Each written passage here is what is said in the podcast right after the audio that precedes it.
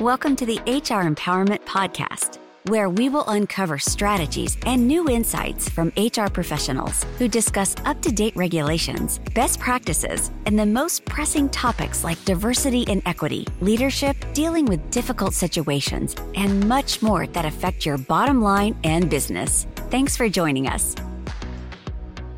Every complaint shouldn't go to HR. Don't we wish? Seriously, though, every complaint shouldn't go to HR. We have to train our managers how to manage so that every complaint doesn't go to HR. The problem that I see is HR allows this to happen, and then HR is upset about it. So, for you HR people that are listening, please repeat after me. HR is not the complaint department what I want to talk about in this series of podcasts is what type of complaints should go to HR, what type of complaints should go to someone other than HR. Let's figure out some guidelines and processes for both the manager and the employee to resolve conflict. Because conflict is a pretty big deal, but conflict can be productive. I also want to talk about accountability and not just performance accountability, but behavior accountability. And then communication, communication, communication. So, what type of complaints do go to HR? Well, it's going to be different at every organization, right? Um, I have my idea of what should go to HR, and it should really be the things that are going to end up in court. but let's face it, in some companies, that could be everything. So it depends on who you have in your company, how big your company is. Are your employees trained? Are your managers trained? Are your directors trained? Do you have team leads that are acting as supervisors, or are they truly team leads of projects and just helping their coworkers? So there's no just magical list of what should go to who. It depends on who acts as what. Is a director really a manager, but they've been promoted to director because we needed somebody in that role, but they've never actually been trained? Training, training, training is super key when you're determining who handles what type of conflict and what kind of complaint. So, first, you need to figure out what are your primary causes of conflict and why do employees typically go to HR right now?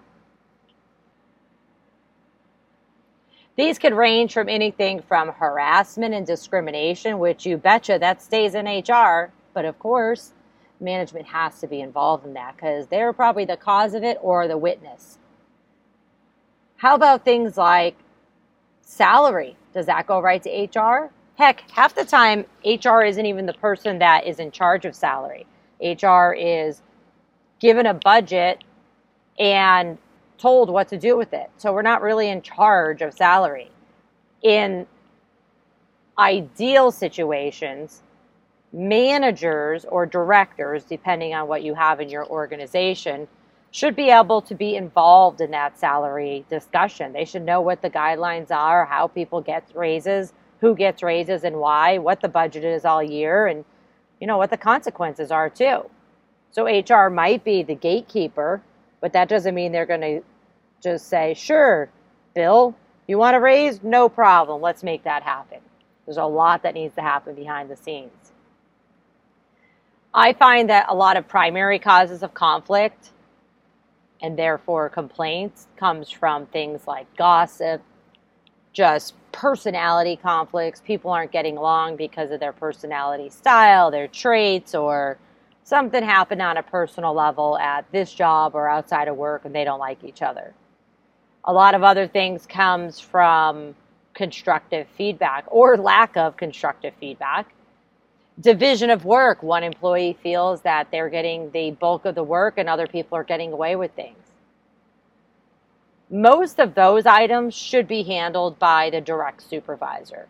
Now, I want to do a little caveat here because often supervisors aren't properly trained on how to handle these items either. So, for the sake of arguments purposes here, we're going to go through the rest of this podcast and assume, aka pretend, that your supervisors have been properly trained on how to manage people and how to supervise people, what the company policies are, what the company practices are, what are the steps to resolve conflict, get a raise, hire somebody, terminate somebody, promote somebody, change a job title. Same with the managers and directors, if they're the titles you even use. What are career paths? What are the options for training and development for all staff? How do I get somebody approved for training? How do I get them in a development pl- program? How do I hold people accountable for their performance? What are the risks? How about behavior? How do we hold account- people accountable for their positive or negative behavior? And how is that connected to the company values as well as the mission and vision of the organization?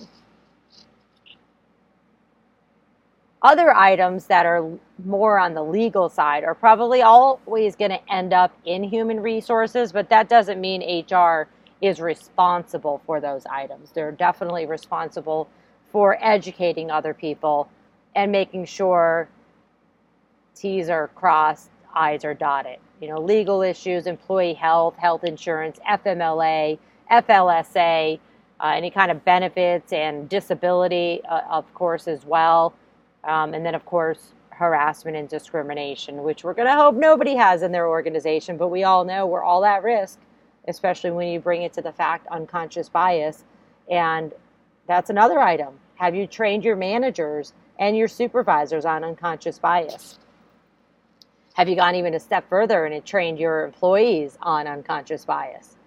You see, all of these items are primary causes of conflict. What is the main cause of conflict in your organization, or maybe your division, or maybe your department, all the way down to this specific employee who's sitting at your desk today saying, I have a complaint and I want to fill out a form. HR is never going to turn somebody away, but sometimes HR needs to learn how to redirect somebody to say, thank you for bringing that to my attention, but that's actually your manager who handles that. Do you need some advice? Do you need some coaching on how to talk to the manager? Because I can help you with that. And or walking over to the manager, do you need advice? Do you need coaching on how to handle this situation? Because this is in your court, not mine, HR person. So it would be nice if you could literally develop like a visual communication tree. You could put it in your handbook, you could put it on your intranet.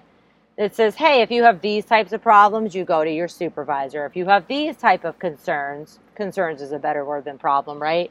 You have these type of concerns, you go to your director. If you have these types of concerns or questions, you go to human resources directly. A visual communication tree is going to be very helpful to get things out of the HR department that should have never been there in the first place. You're also going to need to develop guidelines and processes for everyone to resolve conflict. So, not just managers, but let's train these adult humans, our employees, and even for folks that are employing, uh, you know, teenagers why don't we train them while they're young and how to resolve conflict with another human being versus always running to the human resource department or even their director or manager? You, as human resources, though, do need to train your managers how to handle conflict, how to handle complaints. And then when it comes to you, you need to delegate it back to them. Follow up with them, of course, because some of them may say, I don't care, or I'm overwhelmed, or I don't know what I'm doing and I don't want anybody to know because I don't want to lose my job. So I'm just going to brush this under the rug. The first thing that you should be doing with your managers is making sure they're fully aware of all the jobs that are underneath them. So, are there job descriptions? Do they know how to interview? Do they know the interview laws? Do they know what they can and cannot say per law and then per your internal organizational structure and guidelines? Do they know where the forms are? Do they know how to use the forms? Do they know what the terminology is? So, is there an improvement form? Is there a counseling form? Is there a coaching coaching form?